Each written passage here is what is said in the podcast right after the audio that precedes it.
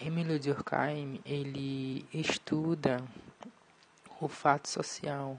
O que é o fato social? É tudo aquilo que é externo que modifica o comportamento do indivíduo.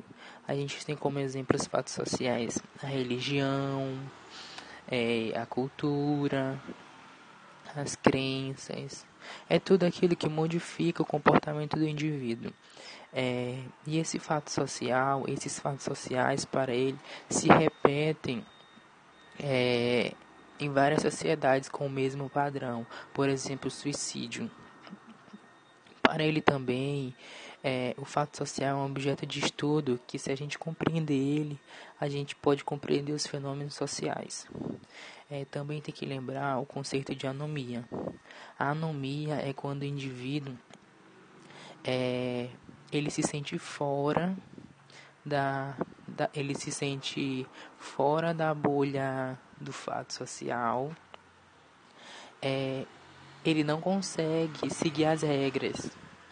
É, é um indivíduo que não consegue é, aceitar as regras. Ou seja, é, ele acaba se diferenciando. Ele, ele acaba se diferenciando dos outros. É, é, isso pode desencadear até suicídio. É, e também os fatos sociais, para Durkheim, ele define os fenômenos sociais.